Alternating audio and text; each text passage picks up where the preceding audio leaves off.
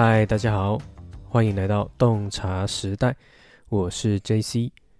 二零二四巴黎奥运即将要到来吼，大概剩半年左右，所以我想刚好也是时候来讲一系列跟运动心理相关的内容好了。那我们第一集从哪里开始呢？我们从情绪开始说起。不知道大家有没有参与过比赛的经验？哈，我想大家多多少少都会有啦，包含说从小时候体育课啊、分组竞赛啊，或者是你有参加过系队啊、校队啊，出去打那些杯赛或联赛等等的哈。不管是杯赛、联赛、友谊赛、练习赛，或者是冠军赛，或者是淘汰赛，不同赛事的等级或者是不同赛事的内容，可能都会带给你不同的情绪反应。那我们最常看到的情绪反应是什么？就是紧张嘛，对不对？你有没有过在比赛的时候很紧张，然后你会一直告诉自己，或者是别人会告诉你，或者是你会告诉别人不要紧张，不要紧张，不要紧张，不要紧张，不要紧张。请问一下，这样有用吗？有没有过那么一次，是你告诉自己不要紧张就不紧张的？我想应该是没有过。因为我们情绪就不是用理智上来控制，说叫你不紧张，你就不紧张的。就像我前几集也曾经提过，哈。呃，我们的情绪是在所谓的哺乳类大脑的层次，也就是所谓边缘系统、杏仁核这一个部分。那我们的理性、我们的理智、我们的判断是在所谓的 neocortex 新皮质大脑，也就是灵长类大脑这部分。就演化上而言呢，哺乳类大脑的演化时间来得比灵长类大脑的演化时间来得原始、来得久。所以他的资历比较深嘛，学长发话了，学弟学妹就只能乖乖听话。所以当你的情绪很高涨的时候，或者是你的情绪作用的时候，你很难可以用理智，很难可以用新大脑，很难可以用学弟学妹来告诉学长，来告诉你的情绪说你不要这样。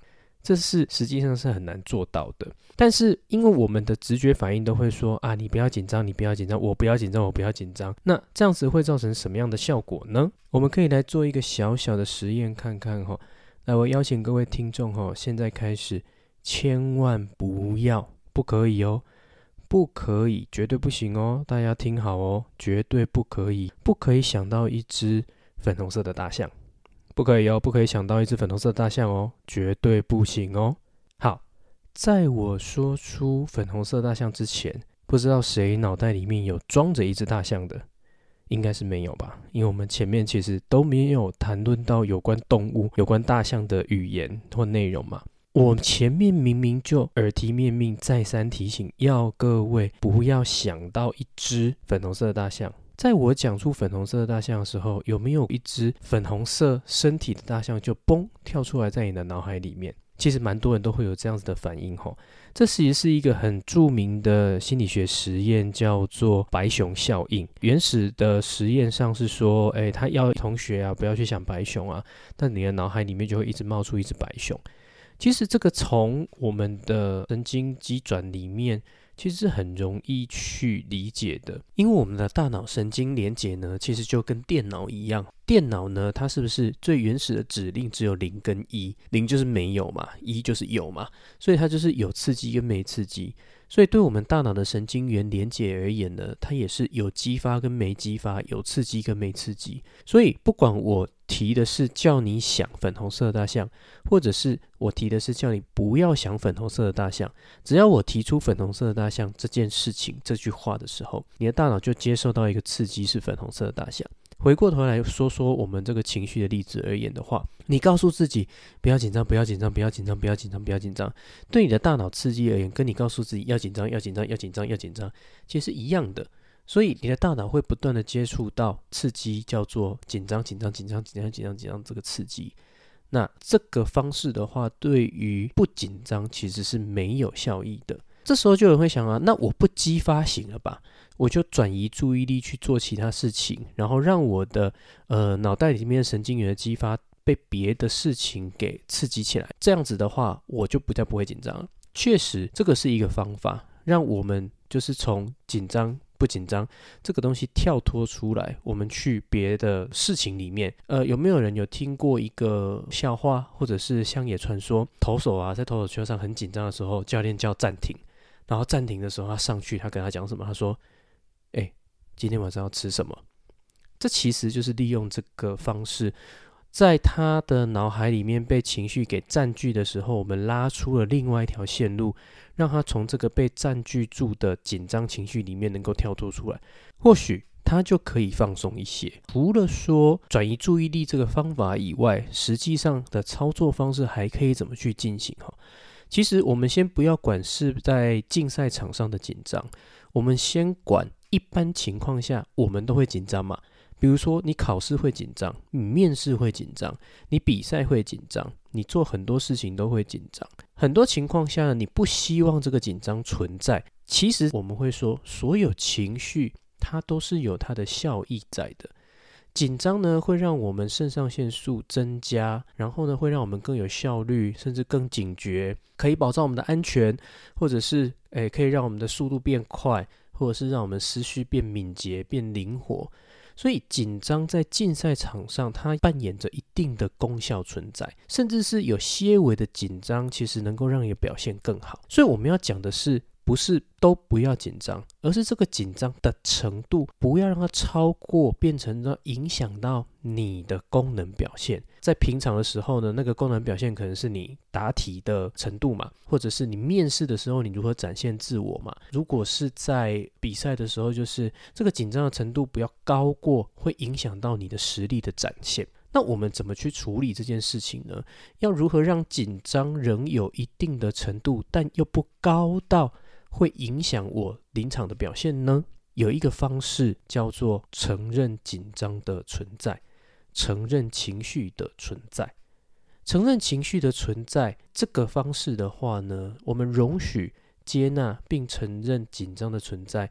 大家可以试试看，好好用心的去感觉一下，当我承认这个紧张存在的时候，这个紧张会怎么样变化？跟当我要压抑这个紧张存在的时候，这个紧张怎么变化？在我们做这个操作或这个练习之前，有一个先决条件、先决能力需要去培养，就是对情绪的觉察。因为我刚刚讲说呢，我们容许这个情绪可以存在，我们容许焦虑可以存在，我们还要去感觉我这样子做之后，这个情绪的变化。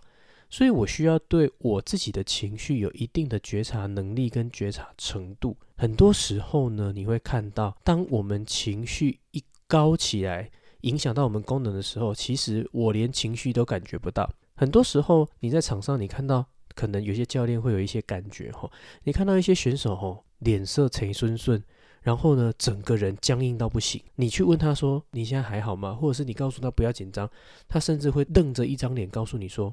没有啊，我没有紧张啊，我没有什么感觉啊，我哪有紧张？那个紧张的程度强到屏蔽掉他对紧张的感觉了。因为如果我又感觉到我很紧张的话，那又会让我更紧张，那就是难上加难嘛，它就会加成上去。所以我们就会有自动的一个保护机转，就是。我去阻绝掉这个紧张的感受，但是紧张还是存在啊，这个紧张还是会影响到我的身体反应啊，会影响到我的思绪啊等等的。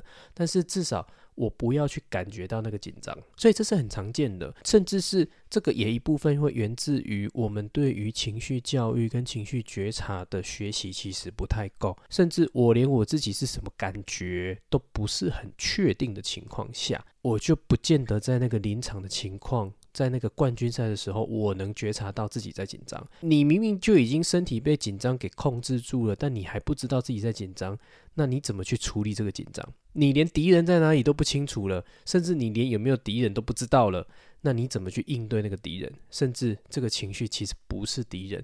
我们刚刚就讲到的，情绪有一点点作用的时候呢，它其实是你的好朋友，它其实可以帮助你，甚至可以让你表现更好，甚至让你的成绩更好。所以呢，在面对情绪，面对场上的紧张呢，我们需要两个能力。第一个就是你要觉察到你的情绪的能力。你平常知不知道你现在什么感觉？我现在呢，是紧张，是兴奋，是期待，是生气，是不爽，是丢脸，是羞愧等等的。当我们对自己的情绪够理解、够有觉察的时候，我们才能用运用下一步，叫做。啊，我的情绪来了，我知道我很紧张，对，我很紧张，我现在非常紧张，我好害怕，我好担心。你可以去感觉一下，当你很紧张的时候，你告诉自己，对，我很紧张，我现在真的好紧张。那个紧张的程度到底是会往上叠加，还是持平，还是往下降？跟你很紧张的时候，你告诉自己，不行不行不行，我不要紧张，不可以不可以紧张，紧张哦会影响到我的表现。这是一场很重要的比赛，不可以不可以不可以不行，不能紧张不能紧张。你如果这样子做以后，你如果这样告诉自己以后，你的紧张是会更加深，还是持平，还是往下降？好，这又会应用到第一步嘛，就是你对于情绪的觉察能力有多少。当我们能够去安抚掉那个紧张，我们如果能够让那个紧张稍微冷却一下，但是又不至于到完全放松，因为你在比赛嘛，你在比赛，你如果整个人松掉，你的肌力也发挥不出来啊。所以，当我们在场上的时候，觉察到紧张，容许这个紧张可以存在，就能够保留住那么一点点的紧张的程度，然后又不至于让这个紧张高到会影响到你的表现。我觉得大家可以在平常练习的时候就试试看。接下来这一系列讲的所有的概念跟所有的操作方式，绝对不会是你在场上的时候拿出来用就可以马上用得到的。这个东西呢，其实我们常常会在讲说，这些是所谓心灵的重训，你平常就要练，平常就要去练了之后呢，场上才可以发挥得出来。你在那种高张的压力下，或者是甚至是最后临门一脚的时候，你才有机会用得出来。所以练习的时候就可以试试看哦，觉察到紧张，容许这个紧张的存在，看看它会有什么样变化。如果大家喜欢今天的内容，记得留下五星好评，并分享给你的朋友听。有任何想法，也欢迎留言给我哟。我们下次见，拜拜。